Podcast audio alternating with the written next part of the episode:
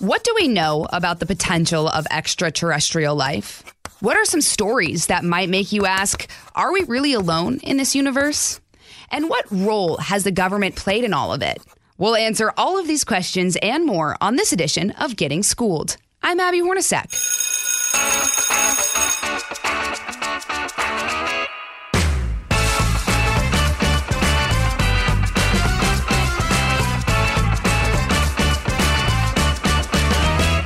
This might be the most hard hitting news story we'll ever talk about on this podcast, so buckle up. Aliens. People have always had a fascination with the potential of other life beyond Earth. For years and years, we've heard reports of unidentified flying objects and stories about abductions. The government has implemented programs dedicated to finding answers, and here we are today, still with a lot of questions. If you've never talked to anyone with an abduction story, I did it for you in my new Fox Nation series, Alien Abductions. I traveled around the country and chatted with people who claim to have had these types of experiences. I also explored places connected to peculiar reports of alien abduction. So, what do we know about alien encounters and the existence of extraterrestrial beings. And is there any truth behind the popular theories? In this podcast, I'll briefly take you through some of those stories I've heard firsthand and let you answer some of those questions for yourself. For the rest, please excuse my shameless tease. You'll have to check out Alien Abductions with Abby Hornacek on Fox Nation. But for now, let's start with a gentleman who inspired an entire movement George Van Tassel.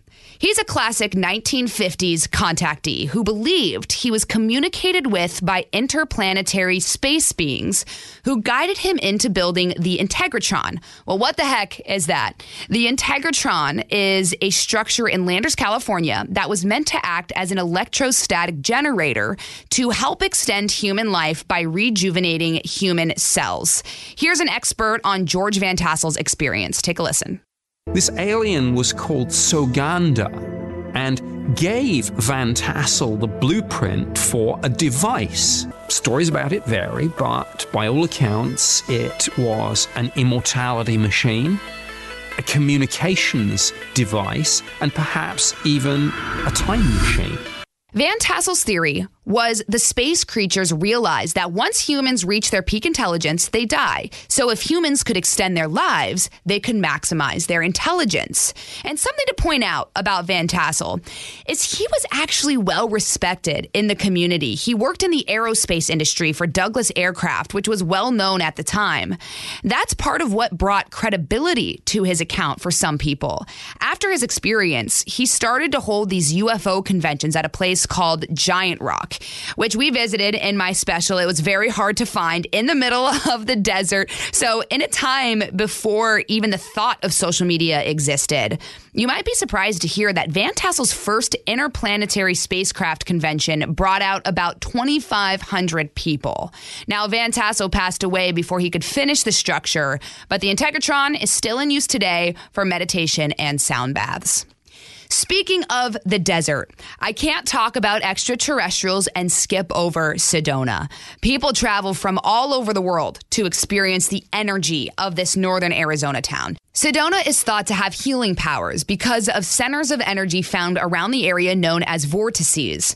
People believe each vortex offers calmness, rejuvenation, and places for meditation, and that's also why Extraterrestrial enthusiasts believe this is a hotspot for UFO sightings because just as those spots offer healing powers, some also see these vortices as so called portals.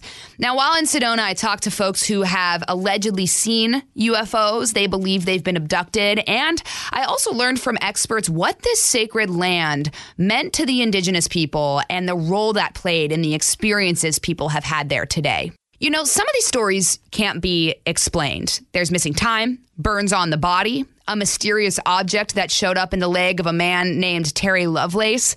And that's what drew me to Lovelace's story. I conducted the longest interview of my career as Terry and I sat in his living room and he told me this story over the course of four hours. And the reason it was four hours was because I kept asking questions because I was so intrigued. He told me about how he went on a camping trip with a fellow military friend and was stunned by an object in the sky. Both he and his friend woke up hours later without knowledge of what had happened. What they did know was that both of them had intense burns on their body, even though it was nighttime. And so they drove to a hospital and were eventually interviewed by law enforcement. Now, years later, during a routine checkup, Lovelace found a small metal square with wires coming down from it on an x ray, an x ray that he pulled out of his drawer to show me as evidence. Here's what he thinks on what that was. We had burns. We were burned. I had like the worst sunburn I'd ever had in my life, but we were treated oddly. We were separated. A lot of people say that this is the sort of thing that abductees can get if they get too close to the underside of a ship. Is it something to do with the light beam? Is it propulsion system? Whatever it is, um, it's in the UFO literature, including some of the government literature, that even talks about Uh, unidentified aerial phenomena radiation. I had probably the most thorough medical exam of my life. And the doctor asked me, I knew the doctor, and, and he asked me, he said, Terry, how did you get sunburned on the soles of your feet? How were you sunburned under your arms? And I said, Doc, I don't have a clue.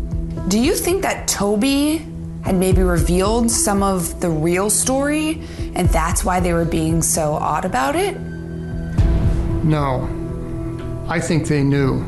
I don't know how they knew, but they knew. We'll be right back after this.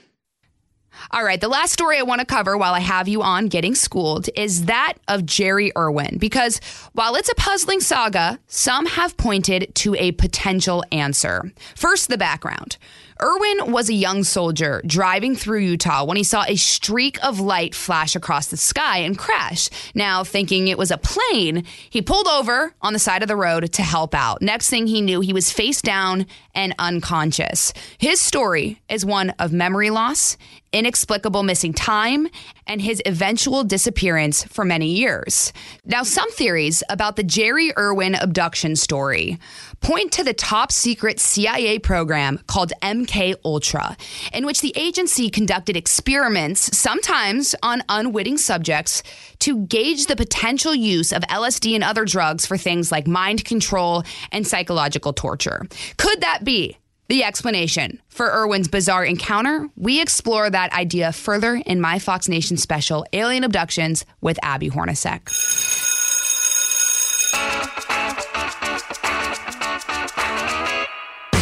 So much for listening. If you missed anything from class, these are my office hours, and here are some top takeaways about extraterrestrial life and alien encounters. Number one, George Van Tassel was key in the contactee movement. What he built, based on the alleged knowledge transfer from an interplanetary being, was an all wood structure that was meant to be an electrostatic generator that would rejuvenate human cells so humans could live longer. People were fascinated with his story and traveled from all over to attend his conventions at Giant Rock. Number two, Possible theories point to MK Ultra, which was a top secret CIA program that would use LSD and other drugs on sometimes unwitting subjects to test the drug's influence on things like mind control.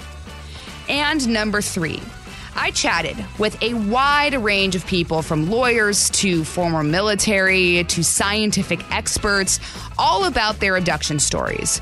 There were aspects of those stories that were unexplainable. Some had pleasant experiences, others said not so much. But at the end of the day, it's up to you to decide what that explanation could be. Thank you again for listening to this podcast on alien abductions with Abby Hornacek. For more podcasts, you can go to foxnewspodcast.com and don't forget to subscribe to this one on Spotify, Apple Podcasts, or wherever you listen and leave us a review. This has been Getting Schooled with Abby Hornacek on the Fox News Podcast Network. Class dismissed.